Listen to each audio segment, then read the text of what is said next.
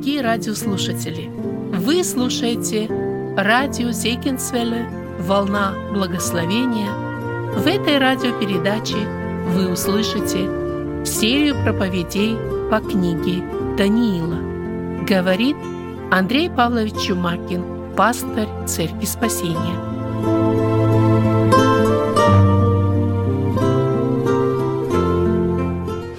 Мы продолжаем наше изучение книги пророка Даниила.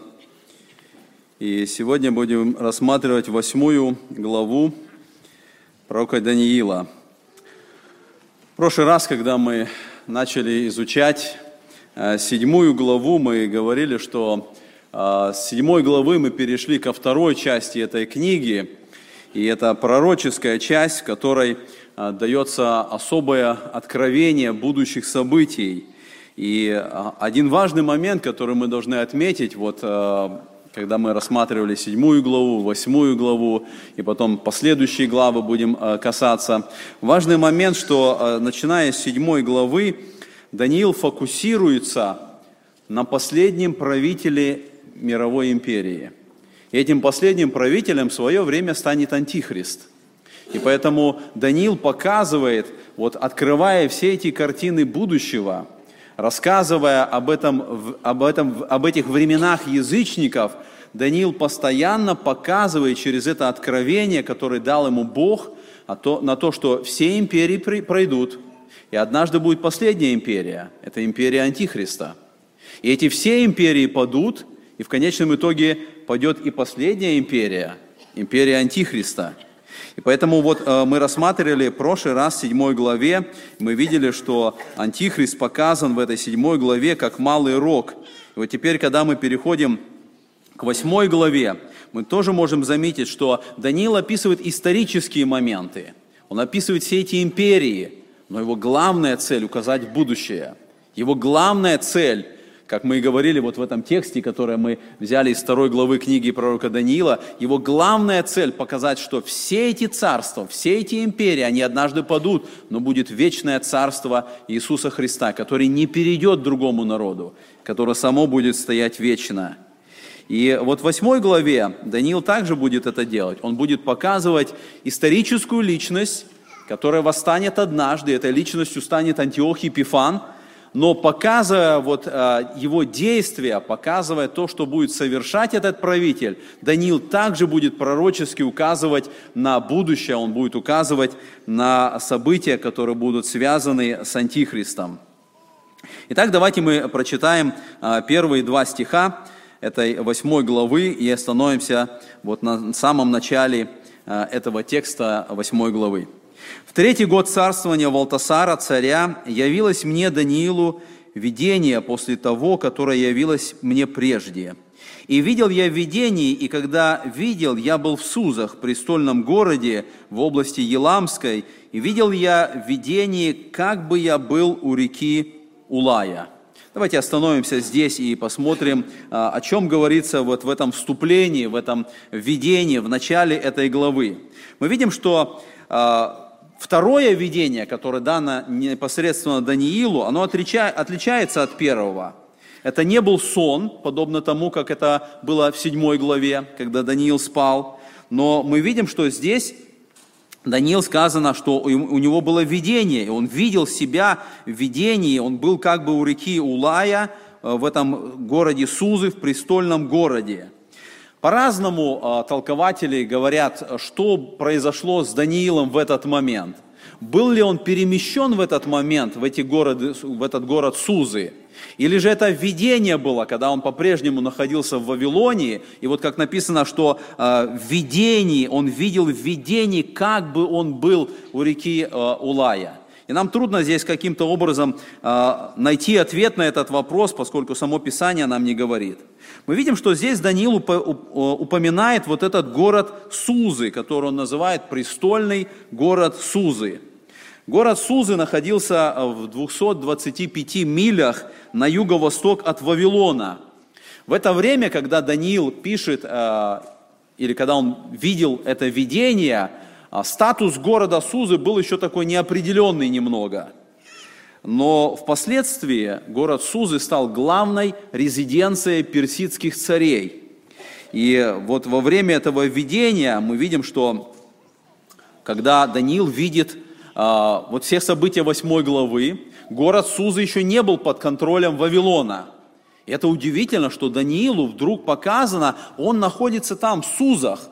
Наверняка Даниил сам не понимал, при чем здесь Сузы, при чем здесь этот город – Почему а, каким-то образом он находится там, возле этой, э, возле этой реки Улая, в этом престольном городе? Но мы видим, что город назван престольный, потому что в будущем он станет именно резиденцией персидских царей. Он будет именно в таком положении. И мы находим подтверждение этому, когда мы читаем, например, э, книгу пророка Неемии, первая глава, первый стих написано слова Неемии, сына Ахелиина, в месяце Кислеве в 20 году я находился в Сузах, престольном городе.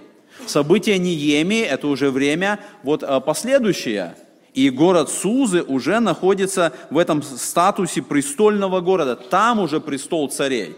Там эти персидские цари э, имеют свое, свою резиденцию. Та же книга Исфирь, она тоже находится в это время, и события, которые в ней записаны, и написано во втором стихе, «В то время, как царь Артаксерк сел на царский престол, что в Сузах, в городе престольном». То есть мы видим, когда Даниил видит, он еще не престольный город, он еще не является столицей – Медоперсидская империя еще не существует в это время, она не находится в своем э, расцвете, но Даниилу показано, что это будет. Э, в то время город Сузы был столицей, столицей государства Елам. Это государство было в гористой местности э, Восточной Азии. Мы, наверное, помним из книги «Бытие», что один из известных царей, это был царь Кидалламер, он был царь Еламский он как раз был с этой местности. Он был царь, который основал это Еламское государство, и он был отсюда. И вот в то время он воевал во времена Авраама еще. А, говорят, что в настоящее время, вот в этом городе Сузы, и если в настоящее время смотреть, это территория или это город находится на территории Ирана, и современное название этого города Шуш – и говорят, что именно там, вот в этом городе, находится гробница пророка Даниила – Хотя есть четыре места, которые по всему миру говорят, что а, Даниил, пророк, похоронен именно там. Поэтому для Даниила наверняка было удивительно, что вдруг этот город, город Сузы, начинает иметь какое-то значение. Хотя, как я сказал, столицей персов город станет намного позже. И Даниил видит себя, как бы написано, как бы у реки Улая – Скорее говорят, что это не была река, но вот там, где находился этот город Сузы, сходилось две реки вместе, и потом был прокопан э, такой рукодельный канал. И вот этот канал, он и был вот этим э, названием Улай, э, то есть искусственный канал возле города Сузы.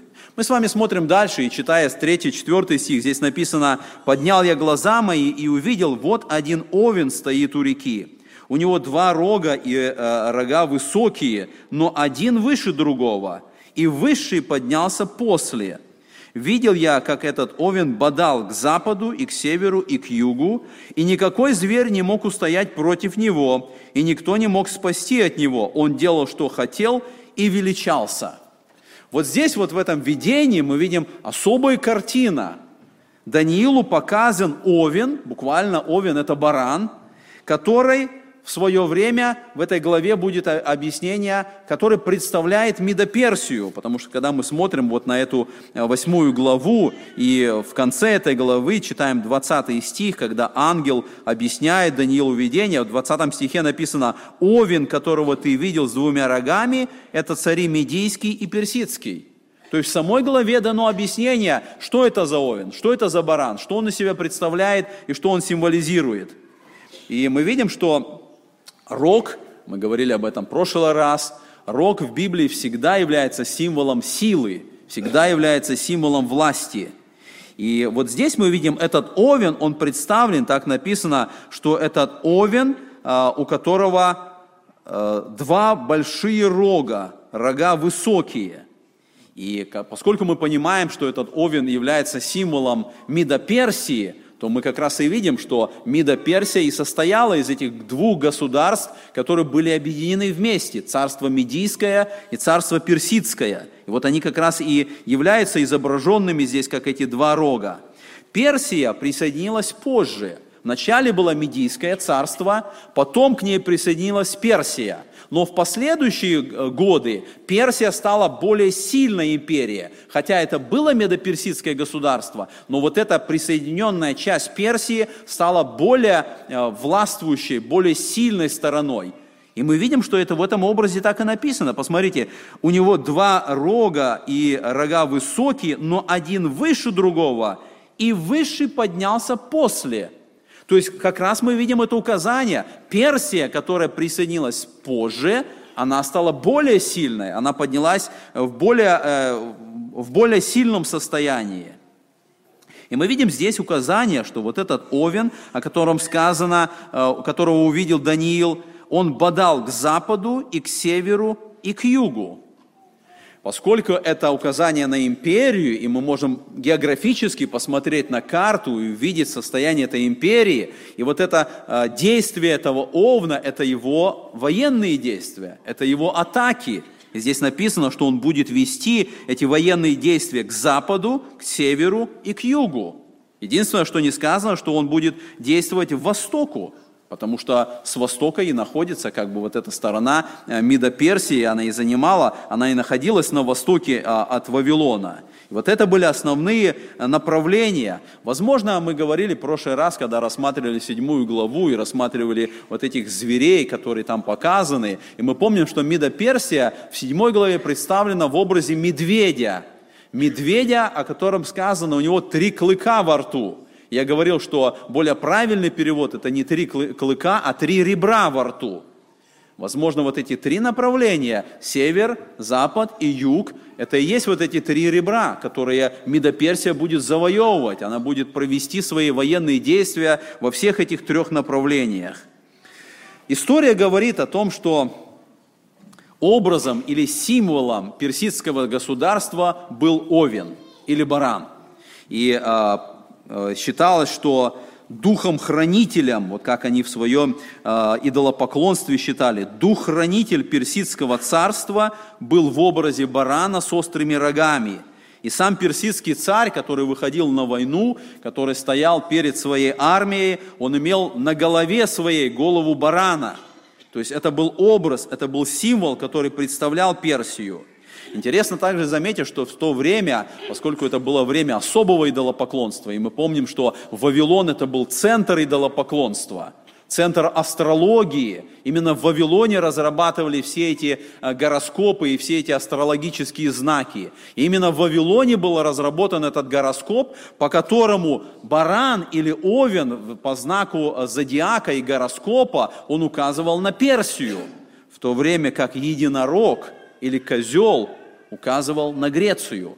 Каждому образу, каждому знаку вот этого астрологического гороскопа была приписана какая-то страна. И вот мы видим, что и Персия, и Греция, они занимают свое положение и имеют свои образы или свои символы. Читая дальше, мы, смотрим с вами следующее указание, а, то, что записано в этой книге, пятый стих. «Я внимательно смотрел на это, и вот с запада шел козел по лицу всей земли, не касаясь земли. У этого козла был видный рог между его глазами. Опять же, когда мы э, хотим узнать, э, что стоит за этим образом, мы смотрим на толкование, которое дано Даниилу, и это 21 стих этой 8 главы. И сказано так, «А козел косматый царь Греции, а большой рог, который между глазами его, это первый ее царь». То есть толкование у нас уже есть. И мы знаем, что Овен представляет Мидоперсию, а козел представляет Грецию. И вот когда мы смотрим на этот образ а, в отношении Греции, мы также находим исторические указания, что козел был символом Македонии. История говорит об этом. В исторических э, легендах есть э, такая легенда, а, по которой Коран, а Коран это был первый македонский царь, вот о нем сказано так, когда мы читаем сочинение Феопомпа, есть такая выдержка.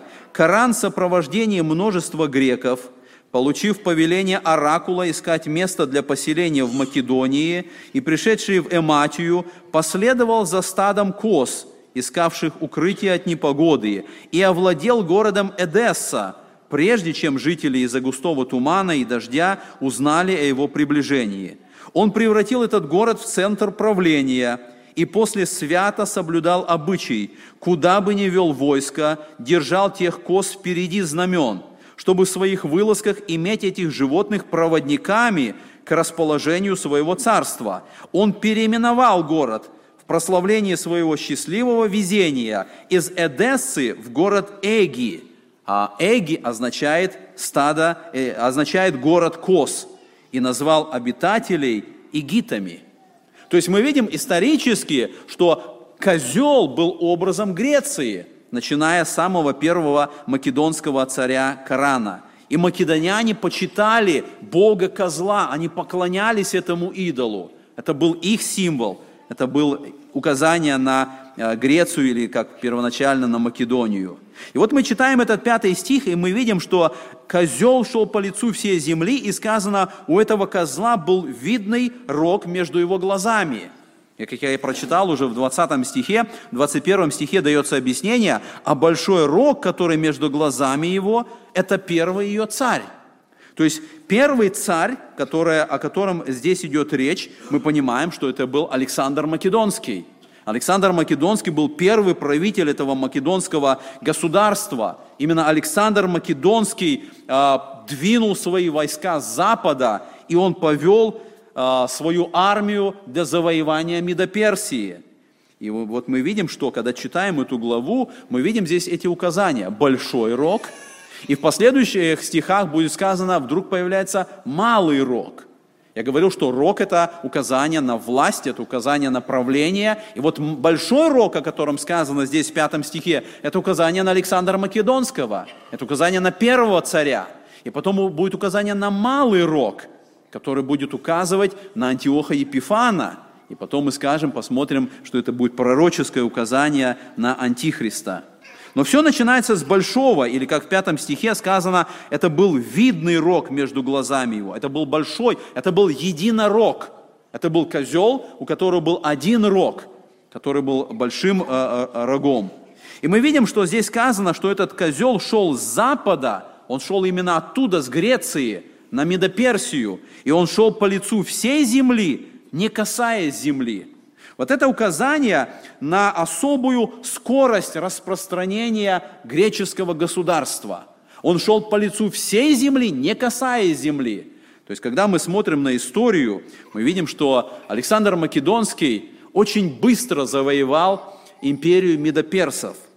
Он начал свой поход в марте 334 года, когда со своей армией пересек пролив Дарданелла и закончил завоевание Персии в июле 330 года. То есть за четыре года Александр Македонский завоевал всю эту огромную империю медоперсов. И это очень быстро. И в этот момент, вот в конце 330 э, года, вот этот вот персидский овен был полностью уничтожен – когда мы читаем с вами шестой стих этой главы, здесь сказаны такие слова э, в шестом стихе. Шестой стих мы читаем. «Он пошел на того овна, имеющего рога, у которого я видел стоящим у реки, и бросился на него в сильной ярости своей». Вот здесь в шестом стихе уже описана битва, война, которая произошла между империей Александра Македонского, его армией, и государством или империей Мидоперсии. Мы читаем об этом в истории, сказано, что 1 октября 331 года состоялась решающая битва между армией Александра Македонского и персидского царя Дария III.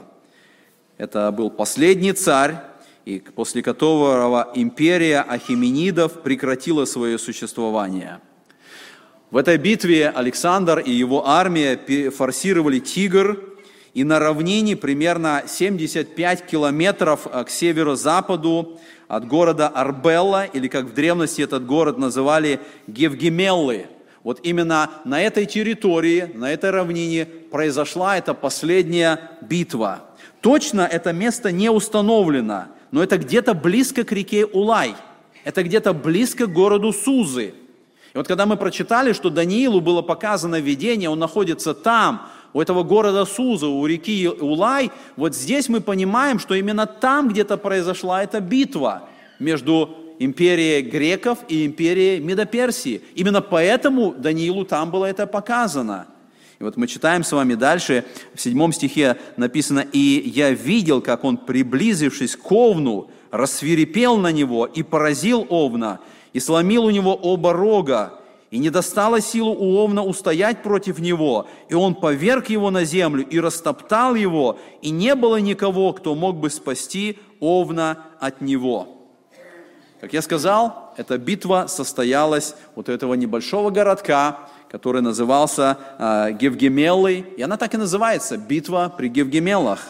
Это событие произошло 10, а, а, это событие произошло 1 октября, как я сказал, 331 года.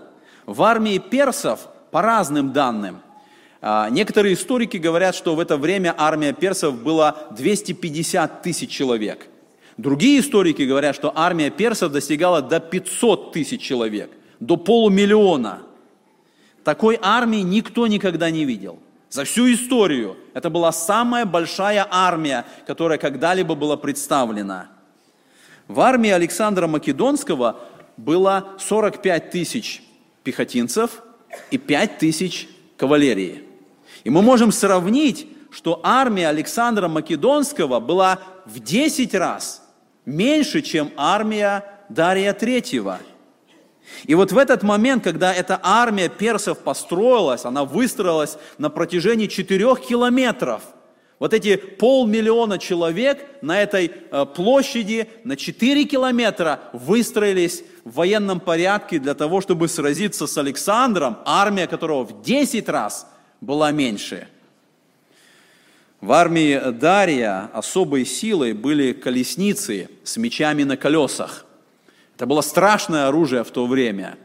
И когда эти колесницы, у него было больше 200 таких колесниц, когда эти колесницы направлялись на пехотинцев, вот эти длинные лезвия на колесах, они срезали всех пехотинцев, и невозможно было устоять перед ними. И вот состоялась эта битва – и Александр Македонский в этой битве использовал особую тактику. Особую тактику, которую говорят даже сегодня. По-прежнему истор... военные историки преподают в военных академиях. Как можно с армией в 10 раз меньше количеством одолеть такую огромную армию? Александр использовал особую тактику – во-первых, в его пехотинцев были пятиметровые копья, у которых, которых ни, ни у кого никогда не было. Обычная длина копья была около двух метров, но Александр использовал пятиметровые копья. И когда армия ощетилась этими копьями, и пехотинцы пошли вперед в центр этой огромной армии Дария, в это время конница Александра вдруг стала параллельно этой армии как бы убегать в сторону – и Дарий подумал о том, что Александр желает зайти с фланга, и он пустил свою конницу параллельно этому. И шла битва в центре этого огромного, огромной армии, а Александр по-прежнему удалялся. И когда он достиг почти самого края, он дал команду резко развернуться и вернуться на центральное место, в то место, где армия а, двигалась вперед, и уже была брешь в этой огромной армии Дария – и эта колесница, и эта кавалерия Александра вернулась к этому месту, врезалась в центр этой огромной армии, и в результате была одержана победа.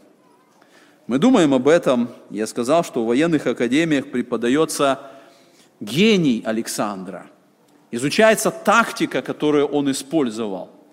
Но когда мы смотрим с вами книгу пророка Даниила, и мы видим, что задолго до этой битвы Бог сказал через пророка, и он произнес такие слова, он говорит, я видел, что этот козел бросился, поразил овна, сломил оба рога его. Мы понимаем, что речь здесь идет не о гении Александра Македонского.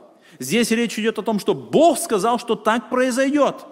Бог сказал, что эта империя медоперсов будет поражена – И мы можем удивляться, как это могло произойти, когда армия в 10 раз была меньше. Бог сказал, что так произойдет. Именно так и произошло. И в результате этой битвы, как я сказал, главная причина была скорость кавалерии. И мы читаем, что вот этот козел, который шел по лицу всей земли, не касаясь земли, скорость движения армии Александра Македонского имела решающее значение в тот момент. И мы видим, что в этой ситуации э, читаем с вами следующий восьмой стих. И вот после, как результат этой битвы, в восьмом стихе сказано так. «Тогда козел чрезвычайно возвеличился, но когда он усилился, то сломился большой рог, и на место его вышли четыре, обращенные на четыре ветра небесных». После этой победы, когда Александр Македонский стал правителем всего мира, его, его империя стала мировой империей. Почему она имеет значение здесь?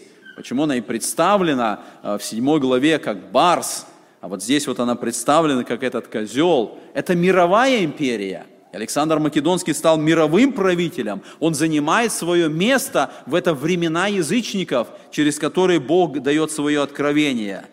И в конце мая 323 года После этой битвы Александр вернулся в Вавилон, он стал готовиться к походу в Аравию. Но 10 июня 323 года Александр в самом рассвете своей славы, будучи правителем мира, умер. Разные причины говорят, почему умер Александр. Скорее всего, он умер от малярии, которая была усилена действием малярии пьянством. Он пьянствовал в Вавилоне, потом с температурой был отправлен домой, и через какое-то время он умер.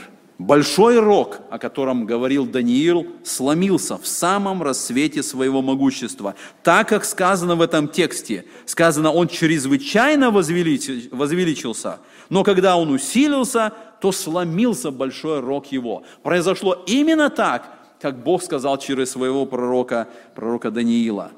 И дальше, после э, смерти Александра, история говорит, что вся империя греческого государства была разделена. И здесь мы так и прочитали с вами, что сказано, на место его вышло четыре, обращенные на четыре ветра небесных.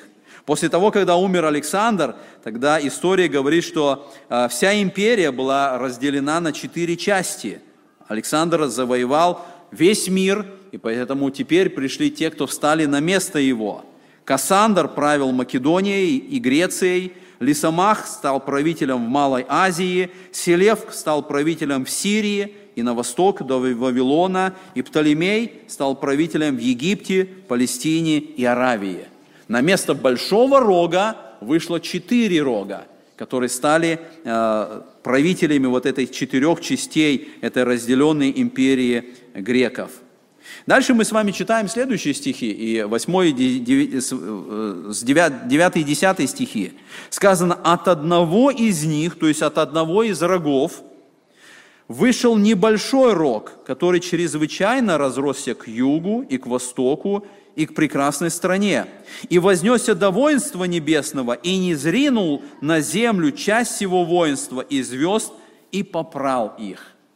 Я уже сказал, что рог – это указание на власть, это указание на царство. И поэтому вот здесь вот сказано появление малого рога. Вначале был большой рог, это Александр Македонский, первый царь э, греческой империи. Теперь появляется малый рог, какой-то незначительный правитель о котором сказано, что он чрезвычайно разросся к югу и к востоку и к прекрасной стране.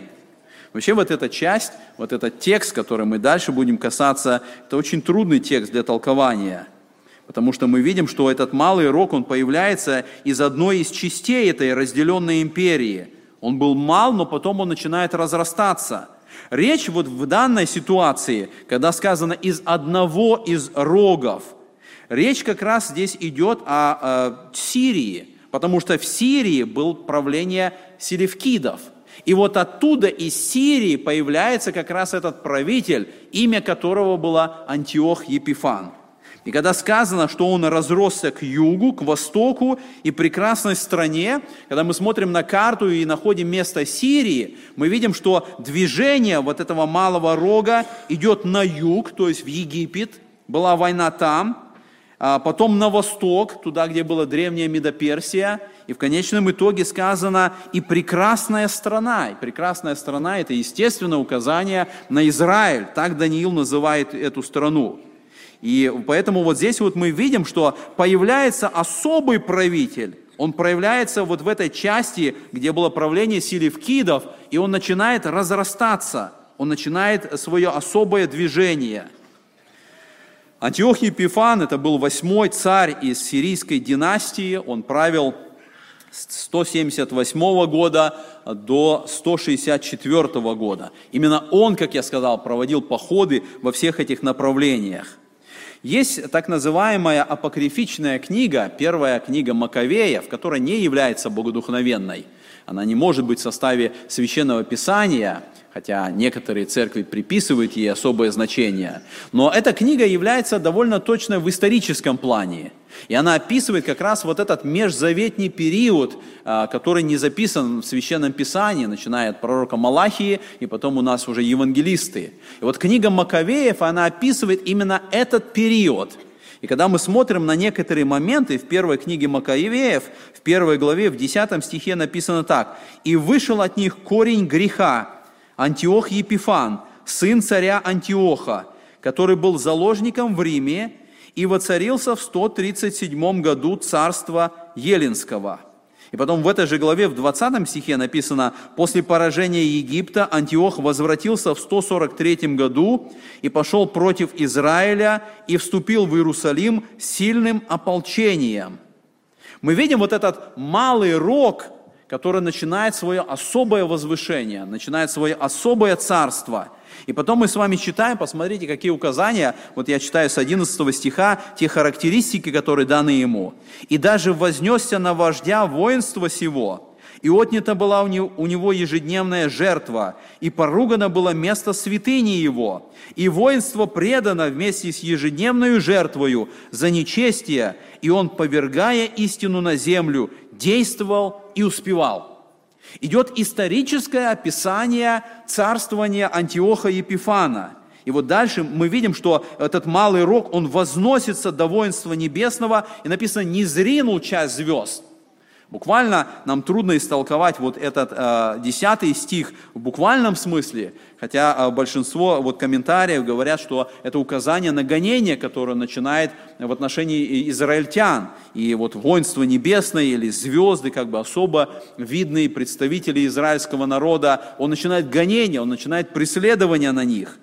И э, вот мы читаем, что до этого 14 стиха мы сейчас дойдем. Это буквально историческое описание того, что делал Антиох Епифан. Хотя уже в этом есть пророческое указание на Антихриста, который пойдет впоследствии.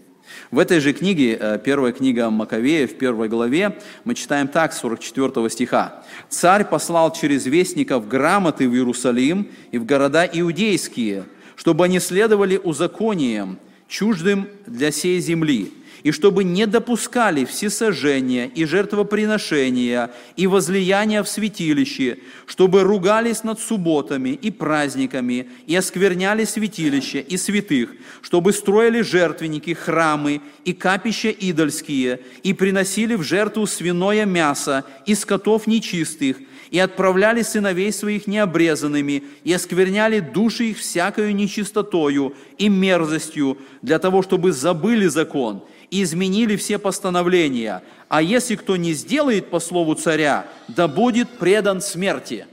Это было установление Антиоха Епифана. Он всеми способами стремился осквернить храм.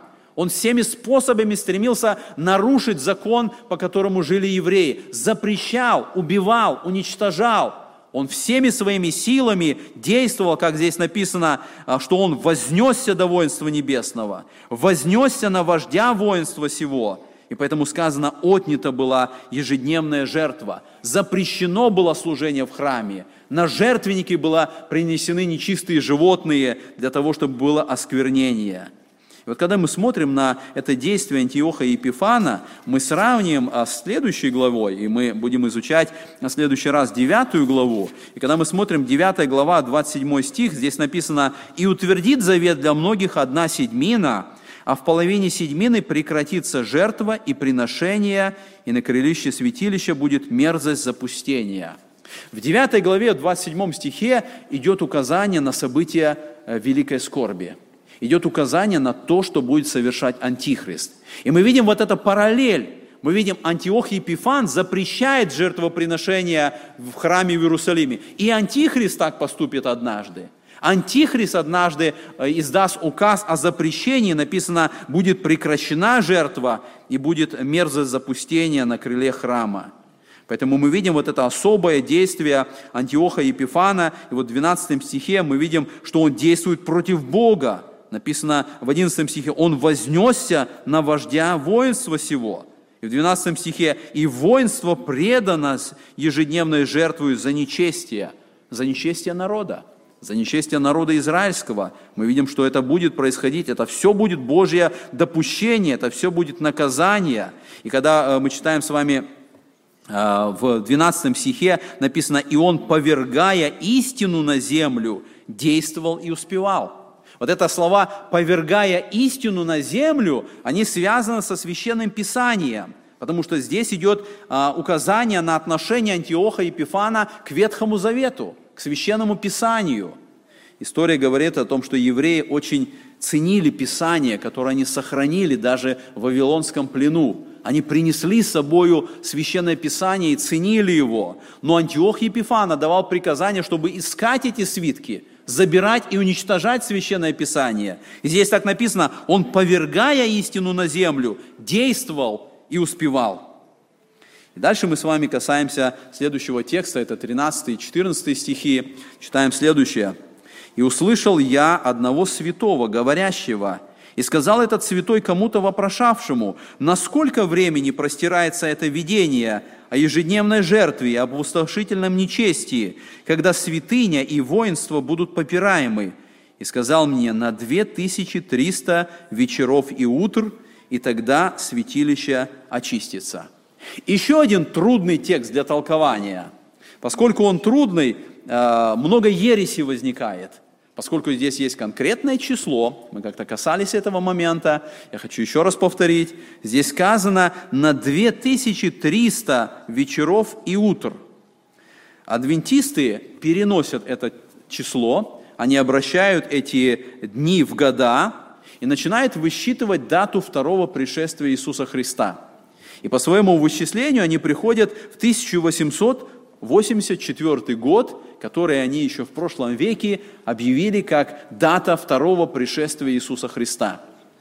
В результате того, что э, Христос не пришел в, тысячу, э, в 1884 году, они изменили свое богословие, они сказали, что Христос пришел духовно, Он вошел во святилище небесное, Он занимается там а, а очищением этого святилища, но для нас нету такого основания – мы не можем сказать то, что здесь написано 2300 вечеров и утр, нам никакого основания нету превращать это в года. Здесь конкретно речь идет о днях, здесь идет речь о 2300 э, суток, поскольку идет указание на утро и на вечер.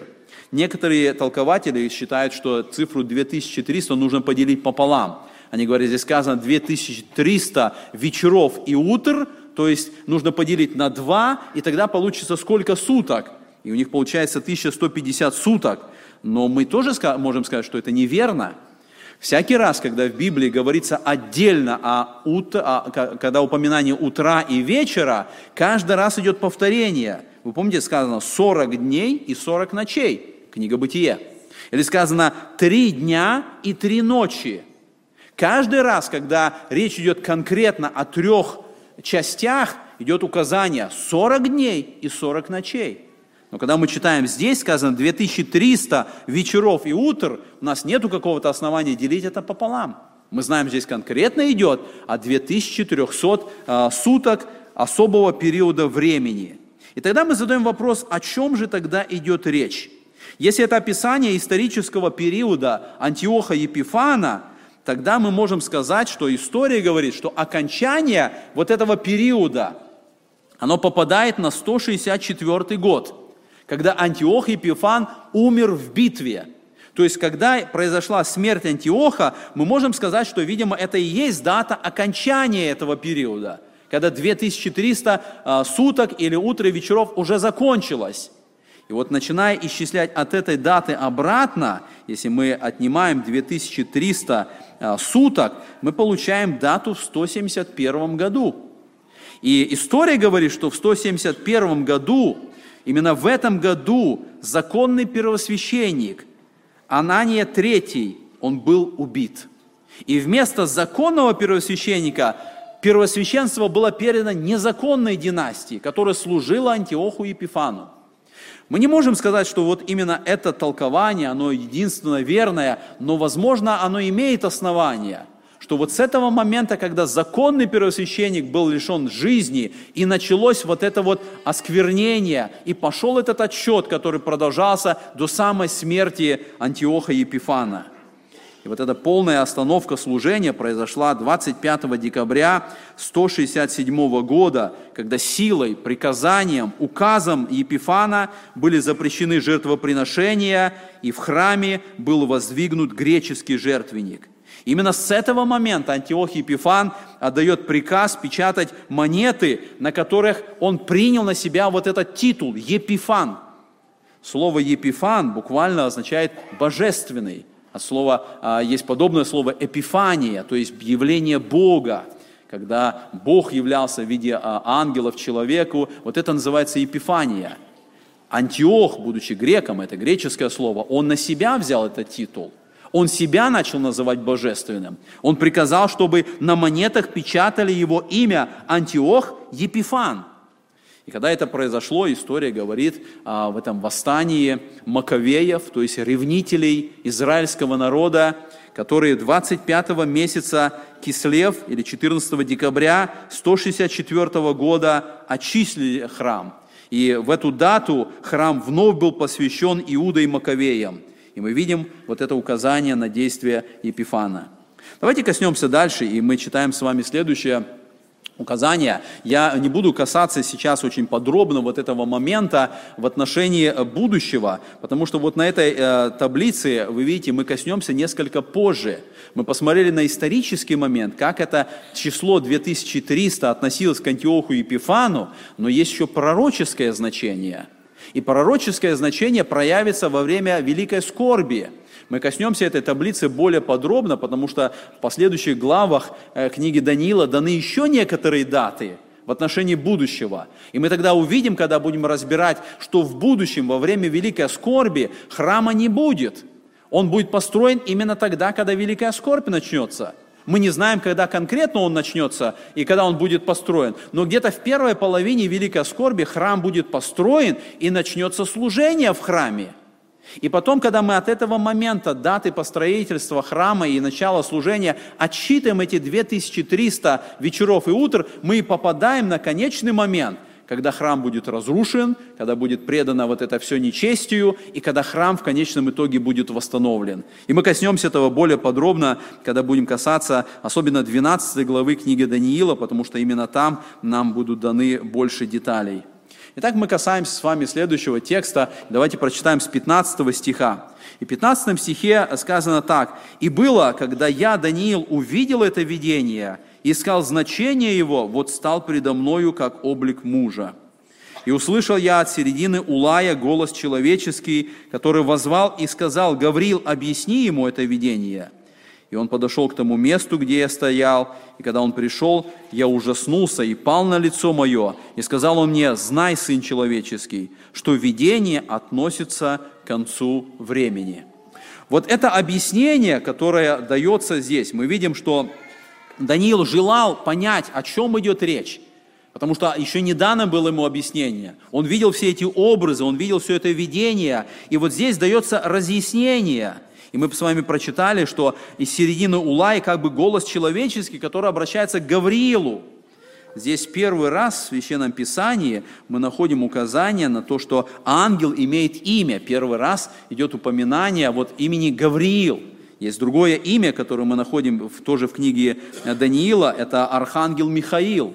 И мы читаем, что а, вот о Гаврииле сказано уже в Новом Завете, о том, что он являлся, это вот э, первая глава Луки об этом говорит, книга э, послания Иуды об этом говорит, о, о архангеле Михаиле. Но вот здесь сказано, что Гавриилу идет обращение, мы не знаем, чье это обращение – Возможно, это обращение ангела, возможно, это слова самого Бога, некоторые говорят, это слова Иисуса Христа еще до своего воплощения. Он обращается и говорит, Гавриил, объясни ему это видение. И посмотрите, когда Даниил подошел к тому месту, написано, он ужаснулся, он пал на лицо свое – он был в таком состоянии вот от этого увиденного, а тем более от ангела, которого он увидел. Написано, он пал на лицо свое. И вот здесь слова Гавриила, «Знай, Сын Человеческий, что видение относится к концу времени». Для нас вот здесь есть и основание, что мы говорим, то, что было сказано до этого, не может быть только относиться к Антиоху Епифану. Есть некоторые толкования, говорят, это только историческое описание, ничего будущего там не открыто. Но здесь Гавриил говорит, что это видение относится к концу времени. И для нас это важный момент, потому что, когда речь идет о конце времени, указание на будущее. Антиох Епифан не был последним правителем а, греческой империи. И поэтому мы не можем сказать, что то, что здесь сказано к концу времени – а, еще будет после него другие империи. Будет Римская империя, и даже если рассматривать греческую империю, я сказал, он не был последним правителем, после него еще были другие правители. Поэтому Даниилу было показано то, что произойдет с Антиохом Епифаном, но то, что произошло с Антиохом Епифаном в свое время, оно пророчески указывало на Антихриста. Это в нем будут такие характеристики. Это Антихрист будет в свое время таким образом действовать. И вот мы читаем с вами э, с 19 стиха э, сказано, «И сказал, вот я открываю тебе, что будет в последние дни гнева, ибо это относится к концу определенного времени». И мы читаем эти стихи, которые уже касались. Овен, которого ты видел с двумя рогами, это цари Медийский и Персидский, а козел косматый царь Греции – а большой рог, который между глазами его, это первый ее царь. Он сломился, и вместо него вышли другие четыре. Это четыре царства восстанут из этого народа, но не с его силою. Под конец же царства их, когда отступники исполнят меру беззакония своих, восстанет царь наглый и искусный в коварстве. И вот здесь уже идет описание характеристик Антихриста – Хотя мы понимаем, что ангел Гавриил объясняет и указывает на Антиоха Епифана. Это он так действует. Но вот эти слова, что эти слова относятся к дням гнева, к определенному последнему времени, говорят о том, что речь не только о Антиохе, а речь идет о будущем, последнем правителе времени язычников, о Антихристе. Давайте посмотрим с вами на эти характеристики, которые даны в этих словах которые даны в этих текстах, чтобы увидеть, как же открыт этот образ вот этого малого рога, последнего правителя языческих империй, Антихриста. Что мы можем узнать об Антихристе из вот этих из текста с 23 и э, до 25 стиха? Посмотрите, мы читаем с вами, что он появится в последние дни истории Израиля. В 23 стихе написано «под конец же царства их». То есть в последнее время истории израильского народа появляется этот особый правитель. Дальше мы в этом 23 стихе читаем, когда отступники исполнят меру беззаконий своих. Мера беззакония наполняется с самого начала грехопадения. Набирается эта мера беззакония, и однажды наступит момент, когда эта мера беззакония будет наполнена, когда Бог э, начнет свои суды. И сказано, что вот тогда, когда наполнится эта мера беззакония, появится именно этот правитель, появится антихрист. В этом же 23 стихе мы читаем «Восстанет царь наглый и искусный в коварстве».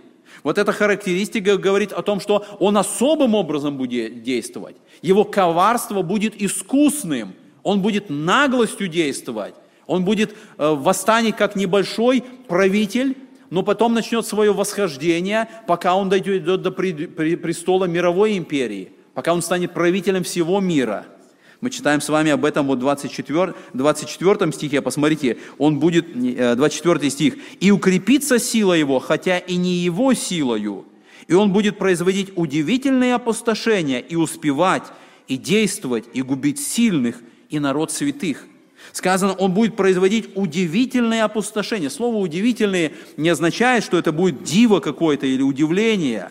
Здесь, когда мы читаем вот этот текст о том, что удивительное опустошение, сказано, что какие-то сверхъестественные, особое действие будет, когда он будет поражать людей, поражать э, тех, кто будет находиться в его царстве. Он будет иметь мировое влияние. Посмотрите, написано, будет губить сильных и народ святых. Народ святых – это Израиль. Его особое направление будет на израильский народ. Гонение народа израильского и, и смерть, которым будет подвергать их. Дальше в 25 стихе, посмотрите, сказано, «И при уме его, и коварство будет уметь успех в руке его, и сердцем своим он превознесется, и среди мира погубит многих, и против владыки владык восстанет, но будет сокрушен не рукою». Первое, что мы видим в этом тексте, среди мира – то есть Антихрист установит мир. Он ставит тем правителем, который предложит программу мира для всего мира. Именно поэтому он будет выбран правителем, что все страны и все правители увидят именно в нем надежду, что только он сможет э, установить мир на земле. И он сделает это. И написано, среди мира он сделает это. Но читаем в этом стихе, среди мира погубит многих. То есть первоначально будет достигнута программа мира, но потом смерть будет наступать, и он погубит многих. Мы читаем в этом 25 стихе, что Антихрист будет особо интеллектуальным. Написано, при уме его и коварство будет иметь успех. Это будет гений, и весь мир увидит, почему и преклоняться пред ним, они скажут, это тот, кого его не с кем сравнить. Это особая личность, только он может правителем – но в 24 стихе мы увидели, что он будет действовать силою сатаны, потому что в 24 стихе написано «и укрепится сила его, хотя и не его силою». Это будет особая личность, которая появится в конце времен, через которую сатана будет действовать. Я говорил как-то, что у сатаны на каждый период истории готовая личность уже есть. Сатана тоже не знает, когда будет второе пришествие Иисуса Христа – и если пришествие произойдет вскоре, у сатаны уже сегодня есть приготовленная личность. Мы не знаем, что это за личности. За период истории а, самые разные люди назывались, что, возможно, это антихрист. Будь это Нерон, будь это Наполеон, Гитлер или Сталин, возможно, это антихрист. Возможно, это антихрист. Возможно, эти личности и были приготовлены сатаной. Возможно, они были под действием сатаны. И если бы произошло в тот момент пришествие Иисуса Христа, у сатаны готовая личность, через которую сатана начал бы свое действие, и этот человек, эта личность, наполненная этой силой сатаны, начала свое продвижение и стала бы этим малым рогом. Мы видим, что вот это будет особая личность в то время. Мы прочитали с вами, что он будет действовать против Израиля, народ святых. И особый момент, в 25 стихе написано, «И против владыки владык восстанет». В нашей русской Библии переведено «владыка, владык», хотя буквальное а, слово это «царь царей». И мы знаем, что титул «царь царей» – это титул Господа Иисуса Христа. Он Господь господствующих, Он царь царей. И мы видим, что Антихрист восстанет против Него. Почему он назван Антихристос? Тот, кто против или тот, кто приставка анти также имеет значение на место. Он поставит себя на место Христа, и он восстанет против владыки владык. Вот это описание, которое мы находим, и когда мы подходим к этому 25 стиху, посмотрите, окончание этого стиха, это самая главная мысль этой главы. И окончание этого стиха сказано, что «но будет сокрушен не рукою». Это говорит о том, что этот малый рог – он будет сокрушен в свое время не рукою, не силой человеческой, не какой-то армией, не последующим императором, не рукою, силой Божией Антихрист будет сокрушен. И это произойдет. И в этом как раз и весть этой главы.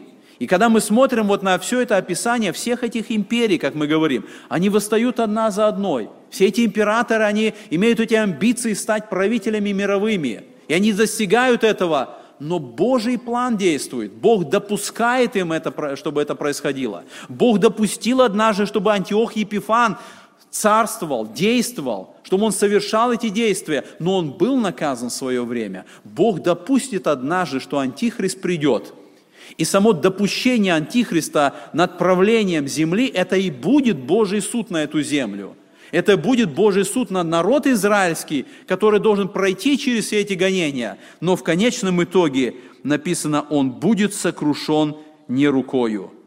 И в конце этой главы а, а, ангел Гавриил говорит Даниилу, «Видение же о вечере и утре, о котором сказано истина, но ты сокрой это видение, ибо оно относится к отдаленным временам. И я, Даниил, изнемог и болел несколько дней, потом встал и начал заниматься царскими делами. Я изумлен был видением сим и не понимал его». Даниил не понимал его.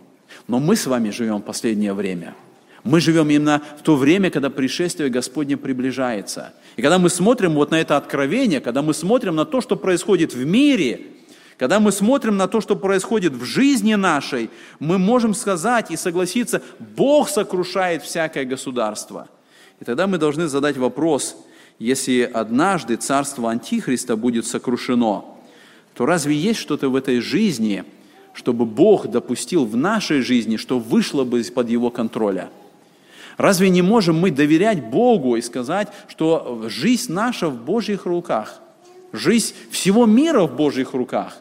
Ничто не может выйти из-под его контроля. И хотя сатана восстает, и хотя антихрист восстают, и идут против воли Божией, но Бог допускает это до определенного момента, когда Он ставит точку, и воля Божия исполняется. И вот эта глава, она дает нам надежду. Мы в Божьих руках.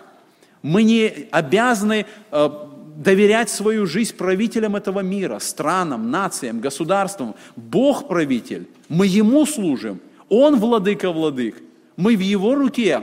И поэтому, служа Господу, у нас есть надежда, уверенность, мир, покой, что Божий план осуществится. Он осуществится в истории, и Он осуществится в нашей жизни. Да благословит нас Господь уповать на это. И то, что не знал Даниил, сегодня мы через Божье откровение, через откровение Нового Завета мы видим – и дай, Господь, чтобы мы были готовы к тому моменту, когда будут последние события, чтобы мы были в этом Царстве Иисуса Христа.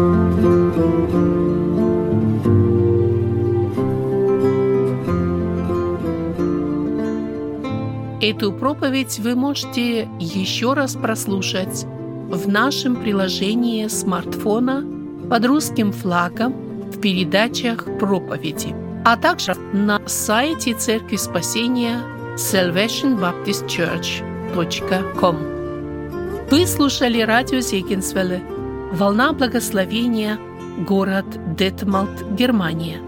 Дорогие радиослушатели, мы желаем вам Божьих благословений.